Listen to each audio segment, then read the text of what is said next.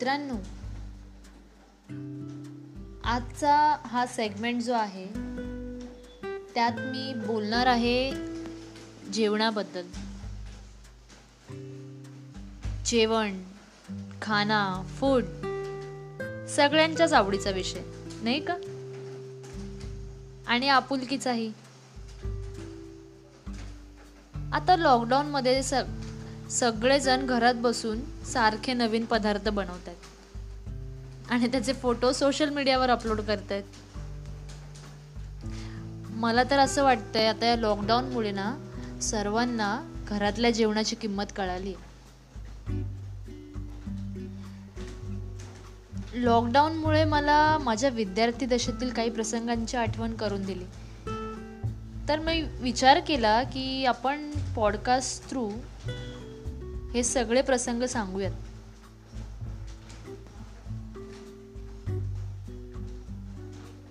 हा प्रसंग आहे दोन हजार सोळा नोव्हेंबर मधला. जेव्हा नोटबंदी झाली होती आणि आम्ही सावित्रीबाई फुले पुणे विद्यापीठाच्या वसतिगृहात राहत होतो. आणि आम्ही विद्यार्थी असल्यामुळे आमच्याकडे जास्त पैसे नसायचे किंवा आम्हाला पैशांची गरजही नसायची. कुठेतरी नाश्ता करण्यासाठी पैसे हवे होते किंवा दुपारचं जेवण असेल तर आम्ही डब्बा लावलेला होता. तर डब्याचे पैसे तर आम्ही महिना संपल्यावर देत असायचो. पण आम्हाला जे नाश्त्याचे पैसे ते नाश्ता आम्हाला करायचा असेल तर लगेच आम्हाला ते पैसे भरायला लागायचे. तर हळूहळू सगळ्यांकडचे पैसे संपत आले.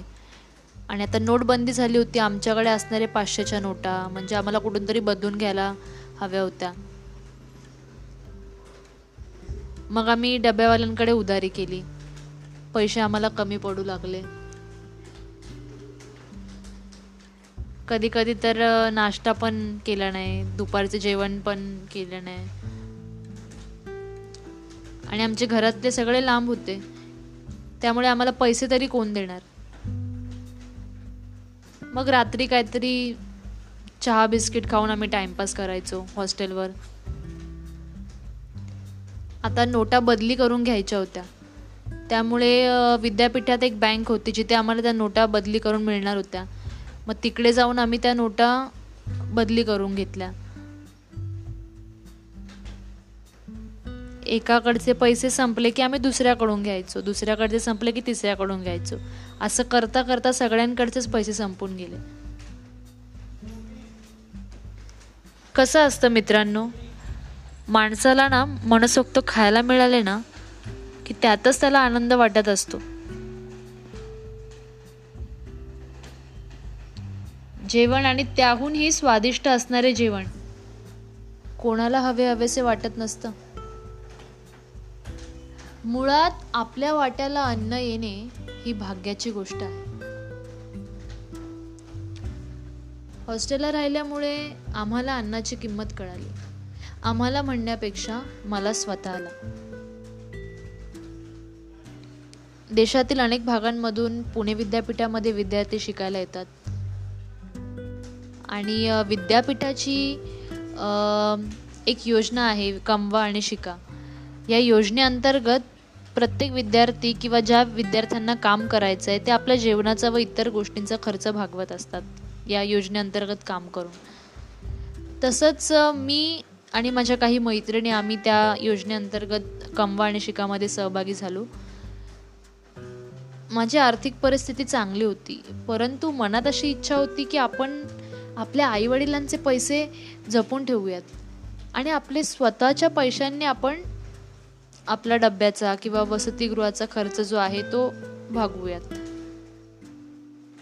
या योजनेमुळे मला आयुष्यभरासाठीचे धडे मिळालेत. अन्नाची किंमत कळवून दिली. तिथे माझ्यासोबत असणाऱ्या विद्यार्थ्यांना पाहून मला एक गरिबीची आणि कष्टाची जाणीव झाली. का मनुष्य एवढे कष्ट करतो? त्या मागची त्यांची वेदना जाणवली. हॉस्टेलच्या मेसचे जेवण म्हटले तर एवढे रुचकर नसते. परंतु आम्ही सगळे एकत्र असताना मज्जा करत करत आम्ही ते सेवन केले. अन्न म्हणजे काय? रुचकर स्वादिष्ट असेल ते की पोट भरेल ते. प्रत्येकासाठी अन्नाची संकल्पना वेगळीच असावी. काही लोक तर निव्वळ पोट भरावे आणि आपण जिवंत राहू या दृष्टिकोनातूनच अन्नाकडे पाहतात. आणि काही लोक निव्वळ रागाने अन्नाची थाळी उडवून लावतात. कंबा व शिकामध्ये सहभागी झाल्यामुळे मला खूप काही शिकायला मिळालं. आपण जेव्हा अन्न खातो तेव्हा आपली तक्रार असते की काही ठराविक भाज्या आपल्याला आवडत नाहीत. मला ही भाजी नको मला ती भाजी नको. परंतु आमचे प्राध्यापक डॉक्टर आर एल देवपूरकर हे नेहमी म्हणतात जो पदार्थ दोन मिनिटे सुद्धा आपल्या जिभेवर राहत नाही त्याबद्दल आपण इतका विचार का करतो? शेवटी अन्न ते अन्न असतं. त्याला मिळेल तसे ग्रहण करावे. आणखीन एक प्रसंग सांगते. आम्ही विद्यापीठामध्ये संतृप्ती नावाचं एक कॅन्टीनमध्ये जेवायला जायचो. आणि दुपारची वेळ होती आणि नेहमीप्रमाणे आम्ही सगळे त्या ठिकाणी जमलो. आणि आमची एक मैत्रीण जी होती ती थोडी उशिराने आली.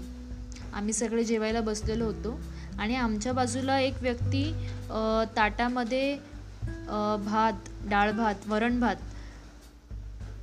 टाकून गेली होती. उष्टा टाकून गेली होती. जर त्या व्यक्तीला ते खायचेच नव्हते तर एवढं घेण्यामध्ये काय अर्थ नव्हता. तर तो डाळभात असंच त्या व्यक्तीने टाकून दिलेला होता. आणि आमची मैत्रीण आली. आणि तिला वाटलं की ते ताट आम्हीच घेतलेलं आहे खाण्यासाठी. ती आली आणि त्या ताटामध्ये जेवू लागली. आमचं लक्ष गेलं तेव्हा आम्ही तिला सांगितलं की ते उष्ट होतं. तिच्या काही ते लक्षात आलेच नाही. तिला वाटलं की ते आम्हीच घेतलेलं आहे. कारण ते वरण भात असं होतं की एखाद्या माणसाने आत्ताच वाढून घेतलेलं आहे. त्यामुळे आम्ही सगळे तिच्यावर हसून लागलो. पण नंतर असं वाटलं की आम्ही तिच्यावर न हसता ते अन्न उष्ट टाकणाऱ्या व्यक्तीवर असायला हवं होतं. असे अन्न ते सुद्धा स्वादिष्ट. अनेकांच्या वाट्याला येत नाही. या कृत्यामधून एक नक्की समजले. उपाशी असणाऱ्याच शरीराला अन्नाची किंमत कळते. लॉकडाऊनमध्ये घरातले जेवण खूप आवडीने खाऊ लागलेत सगळेजण. सर्वांची तब्येत देखील सुधारली. आजवर आपण पिझ्झा बर्गर व इतर फास्ट फूडमुळे घरातल्या जेवणाला जास्त महत्त्व दिले नव्हते. परंतु घरातल्या जेवणाची चव नाही फास्ट फूडला आपण भारतीय खाद्य संस्कृती विसरून पाश्चात्य खाद्य संस्कृती स्वीकारत चाललो. तुम्हाला देखील जाणवलं असेल की भारतीय खाद्य संस्कृती व पद्धतीचे महत्त्व किती आहे ते. आणखीन एक खूप महत्त्वाचा संदेश मला या सेगमेंटमधून द्यायचा आहे. तो म्हणजे असा की अन्न वाया घालवू नका. जेवढे हवे तेवढेच घ्या. कदाचित आपण फेकून दिलेले अन्न एका गरीबाची भूक भागवेल. त्याला मरणापासून वाचवेल. अन्न. आपण विकत घेतो ते आपण कष्ट करून कमवलेल्या पैशांनी. ते आपल्या हक्काचे आहे तर मग त्याचा असा अपमान का?